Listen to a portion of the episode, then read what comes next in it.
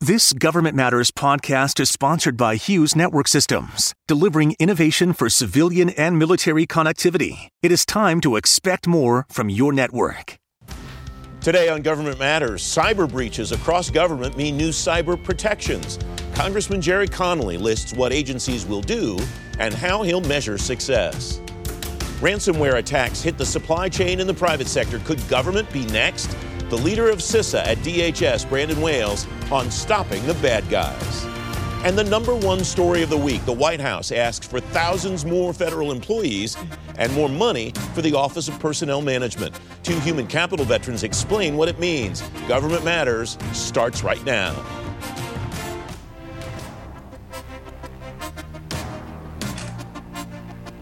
Thanks for watching the weekend edition of Government Matters, the only show covering the latest news, trends, and topics that matter to the business of government. I'm your host, Francis Rose. The new White House budget request includes huge amounts of money for cybersecurity and modernizing legacy government systems to make them easier to secure. Some of that money would go to CISA and other organizations inside the government that manage information security. Congressman Jerry Connolly is senior member of the House Committee on Oversight and Reform. He's chairman of the subcommittee on government operations. Mr. Chairman, welcome. Thanks for coming on the program. Great to be with you. One of the organizations that you have worked on in your time in Congress is FedRAMP. What's your view of the importance of FedRAMP in light of some of the high-profile cyber incidents that we've seen in government and outside of government? I see FedRAMP as, a key part of the architecture for modernizing IT in the federal government. And IT modernization is directly related to cyber protection.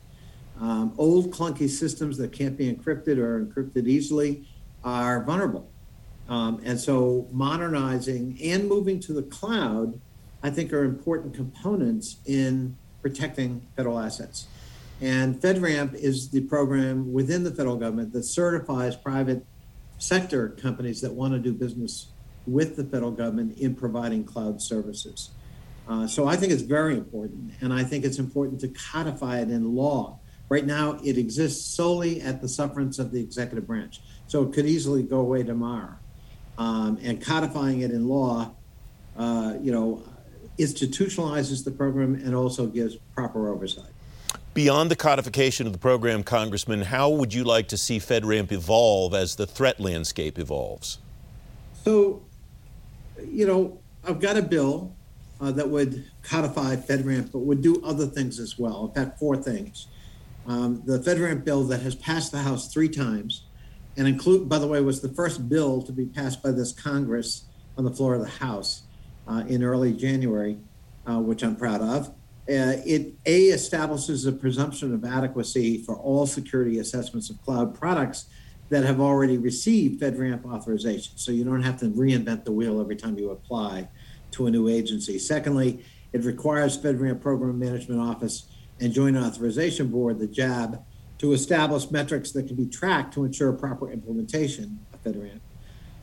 It authorizes $20 million a year toward the program to increase the capacity of FedRAMP and the Joint Authorization Board to review security assessments and increase the number of FedRAMP authorized products each year.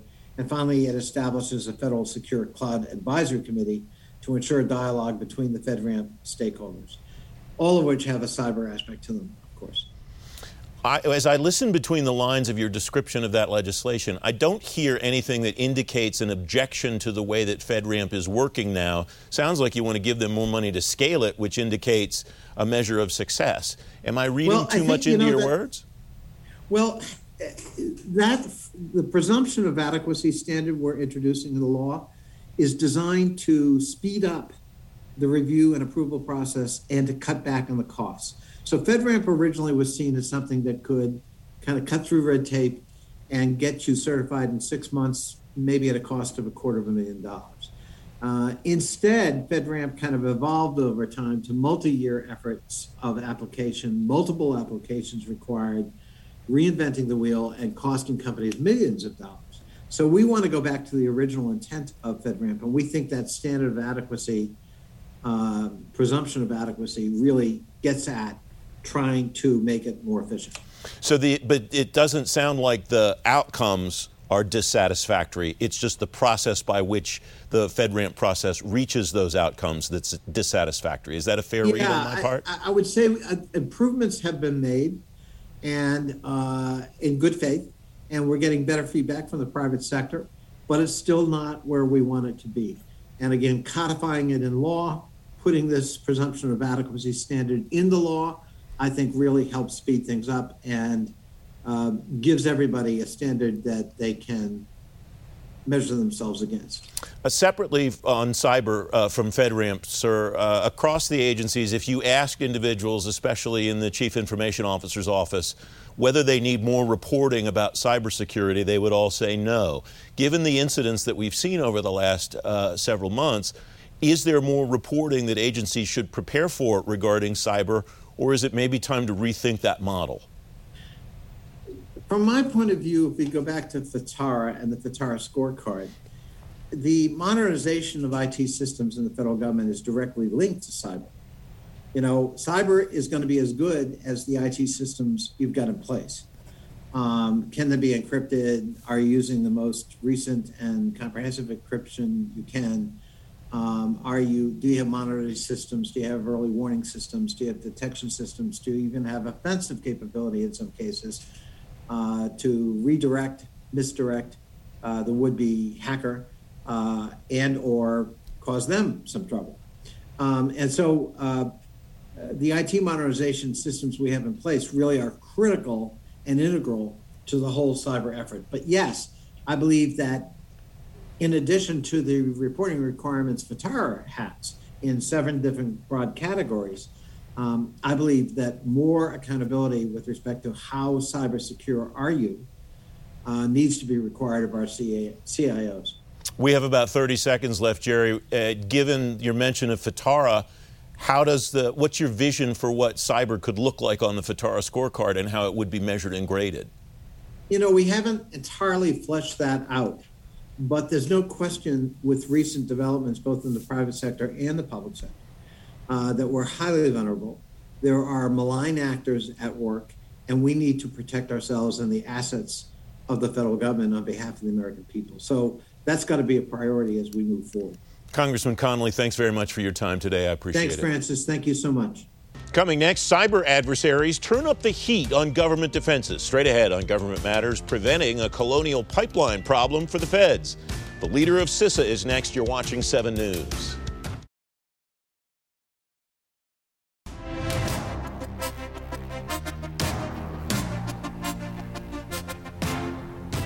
Welcome back. Agencies have a long list of deadlines to meet to comply with President Biden's executive order on cybersecurity.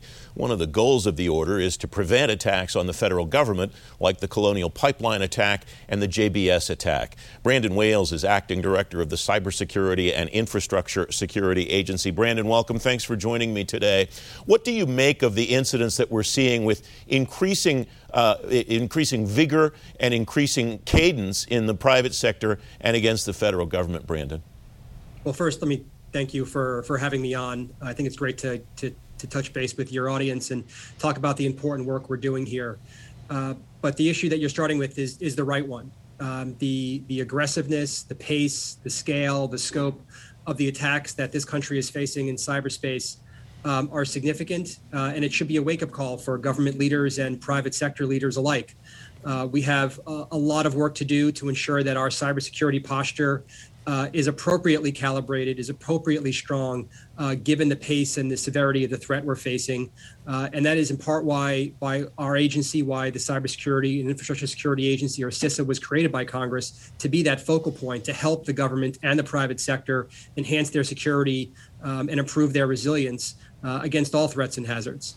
Is that reposturing a dramatic rethinking of the way that the government does cybersecurity or faces cyber threats, or are these adjustments that you think we can make in maybe smaller increments?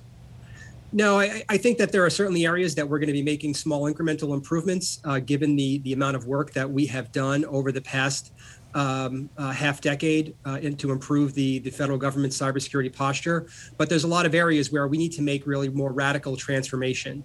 Our approaches to protecting, for example, federal networks, moving from a largely perimeter-based security model to an improved defense in-depth strategy, a more focused and a deliberate work with our critical infrastructure community to harden those most systemically important critical infrastructure, the industrial control systems that enable our way of life.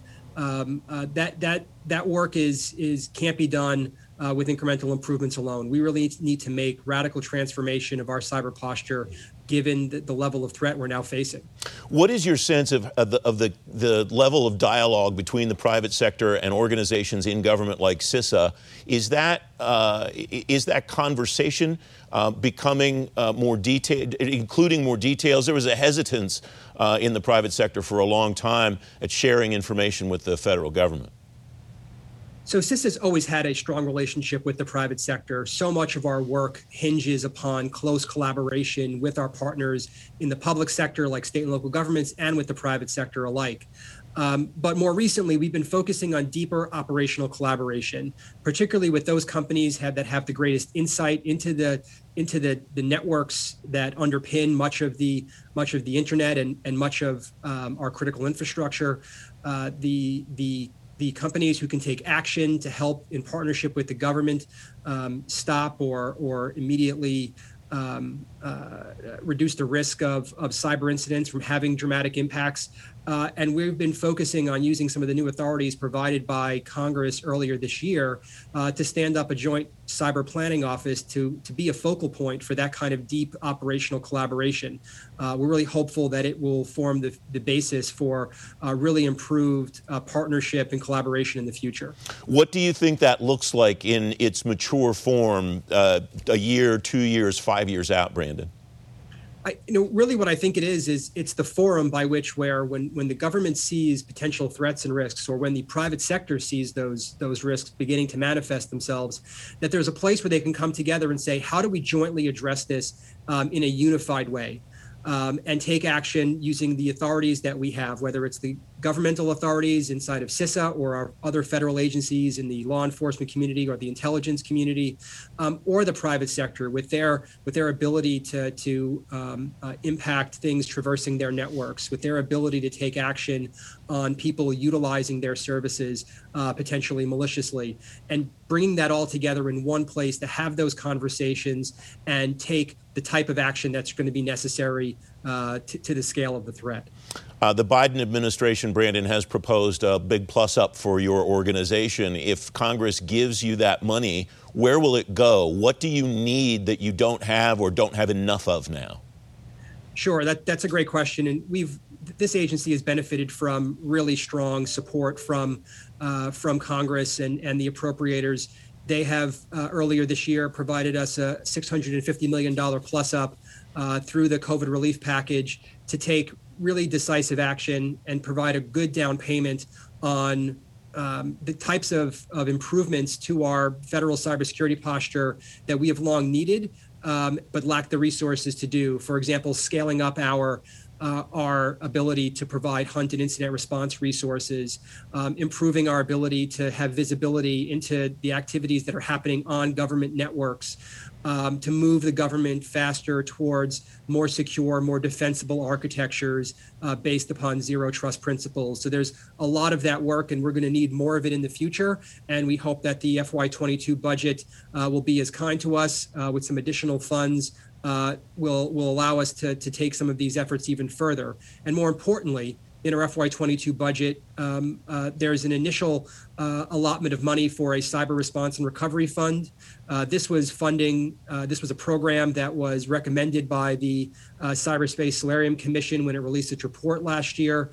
And we think that having this fund of no-year funds will allow CISA and our federal interagency partners to take quicker, more decisive action when we're faced with heightened threats or when we have significant cyber incidents affecting the country. And so we're really eager to work with Congress on the implementation of that fund and what it means for the future of the government's ability to respond to catastrophic cyber incidents. Brandon, a lot more I'd like to cover. I have to have you come back. Thank you very much for your time today.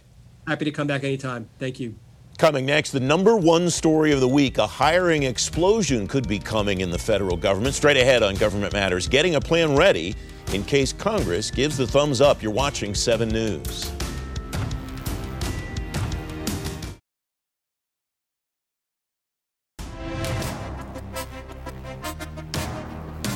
Welcome back. Now, the number one story of the week, the Biden administration's budget request shows the White House wants to blow up hiring all across government. Human capital pros worry the hiring process that isn't working well now could make the administration's plan a lot more complicated. Jeri Buchholz is former chief human capital officer at NASA. She's a strategic advisor at the Charles F. Bolden Group. Michael Rigas is former deputy director and acting director of the Office of Personnel Management. Welcome to both of you. Jeri, I start with you. There's a fear that I'm hearing about this week about forcing a lot of money into a process that doesn't really work that well, as I referenced a moment ago. What's your sense of how that could work or what would make it work? I think the thing we need to remember is the process is the process. There's no bandwidth in Congress to reform civil service personnel. They have so many huge, huge problems to deal with. The process is what the process is going to be for the next 5 years. I don't see any substantial legal reform coming up anytime in the near future. And that means that you have to really break down the current system and reassemble those blocks in a way that is more modern and works best for federal government agencies and their unique missions and hiring requirements. Mike, welcome. Thanks for joining the conversation today. What does OPM have to offer agencies to do what Jeri just proposed, to help them basically, sounds like she's proposing, taking the system apart on their own and put it back together again? Well, thanks, Francis. Good morning, and it's great to be back with you today. I think we really need to return to first principles here on the very basic question of what we're trying to get done here. More government and bigger government is not better government. I think what's needed is good leadership and focus on mission outcomes, as Jeri just mentioned. I assume no one bothered to ask federal employees themselves if this is the right course of action. As a data point, according to the most recent federal employee viewpoint survey, which just concluded just a few months ago at the end of 2020, when asked, federal employees said, my work unit has the job-relevant knowledge and skills necessary to accomplish organizational goals. That 81.9%, 82% responded positively to that, which is actually the highest ever recorded. And when asked, they said, my agency is successful at accomplishing its mission. That was another record high at 81%. So I think we need to ask, really, what is the problem that we're trying to solve here? Because I think federal employees think that they're able to get their job done today. Jeri, what is the problem that agencies will try to solve then if Congress goes along with what the administration wants and proposes bringing in a bunch of people? The issue is, from the perspective of the people that I've talked to over the years, the issue's not that people don't want to work for government. It's getting them through the system to get them into government, right, Jeri? Right. That's absolutely correct. And during this period of time when things have been slower, several federal government agencies have really dug deep and modernized their tools and processes. There's a big project going on at the Department of Commerce, which has all new tools and uses AI and other techniques that are, really what's going on in the private sector and what needs to happen in the federal government. So those agencies should really be able to benefit from the resources that are coming their way. Additionally, there are things that OPM could do from a regulatory perspective that would make it easier for people who want to return to federal government service to return. I think there's a large pool of people out there who would return to federal service if that was easy enough, an alumni pool. And things like the proposed giving people credit for their private sector work so they don't have to come back at the same grade level that they left, and other things like a blanket dual compensation waiver for retirees so they can have their retirement they earned plus earn the federal salary that they are working for, and then easier interchange agreements, easier to get and easier to use with the accepted service agencies so that people can flow in and out of the competitive civil service from those accepted service agencies. There are so many more of them now than there used to be. Mike, you were nodding your head in agreement as Jeri was putting her points out there. What did you hear there that you think would be easy to implement for OPM or for the agencies? Well, I think we can point to some of the great successes. In fact, what we did last year at the beginning of the COVID crisis, when I was acting director of OPM, we leveraged every existing authority we had to help federal agencies execute on their mission. So, for example, the VA said they needed frontline doctors and nurses and other support staff to be able to respond to the pandemic. And because of the numerous flexibilities we afforded them, the VA was able to hire over 50,000 people in 2020. And now that's just an incredible amount of folks. And as Jeri also mentioned, we need, what needs to be done is looking at the nature of work in the 21st century. So, the IRS closed processing centers in Covington, Kentucky, and Fresno, California, because people are not printing out, signing, and mailing in paper copies of their tax returns anymore. They're filing them electronically. So that's not an indicator of a gutted workforce. That's just life in the 21st century. So we're using more robotic process automation and artificial intelligence to do more work. And I think those are the questions we need to look at, the nature of work, because hiring can be done if you have good leadership and focus on that. Michael Rigas, Jeri Buchholz, thanks very much for joining the conversation today. I appreciate your time. Thanks, Francis. Don't forget, if you miss an episode of Government Matters, it's on our website, govmatters.tv, and you get a preview of every show when you sign up for our daily program guide. You just text GovMatters to 58671. I'm back in 2 minutes.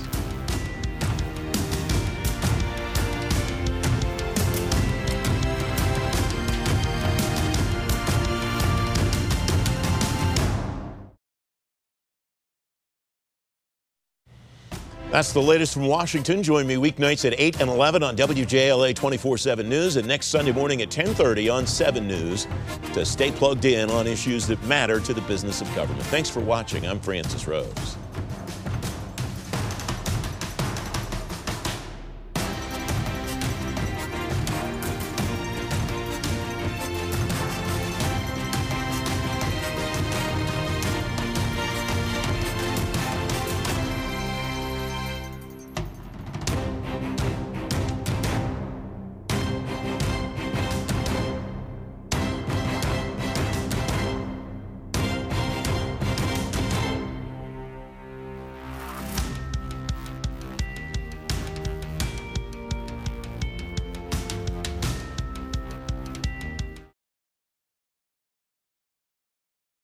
Thanks for listening.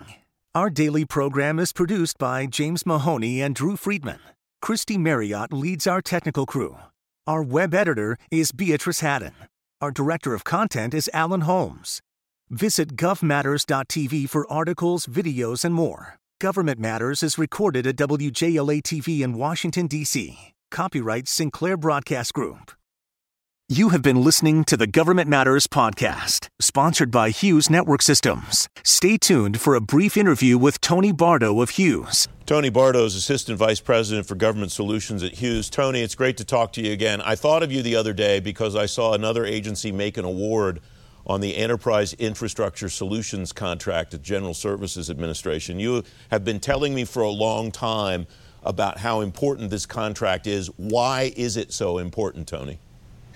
It's so important because the agencies have been dealing with 20-year-old network technology for 20 years. And basically, this is their opportunity to use this important contract to modernize the network, to keep up with constituents who are demanding more digital-centric services. And the government needs the network to step up to those expectations. This is a long-term contract. How is it built so that when Hughes rolls out something cool, say 5 years from now, that the agencies will be able to access that? The agencies will be able to leverage new technologies that come down the line during the life of this contract? GSA's got a good plan for that. They've got a plan for the on-ramping of services. Frankly, the current SD-WAN movement is an example of that. SD-WAN did not exist when EIS was awarded. But GSA's been working hard with the agencies and with the primes to add these services. So what's important is that the agencies demand that the primes offer various kinds of SD-WAN solutions. There are a number of them out there. They need to not just offer their direct examples of proprietary services, but there are multiple platforms. Agencies should really meet with the primes and say, here's what I want. Here's where I want to go over the next 10 to 15 years. Time is of the essence, it strikes me, Tony, because there's a countdown clock going here for agencies to get these contracts awarded. If you're just starting this process at the beginning, first of all, shame on you, I guess. But secondly, what's the role of the vendor to help an agency move the ball?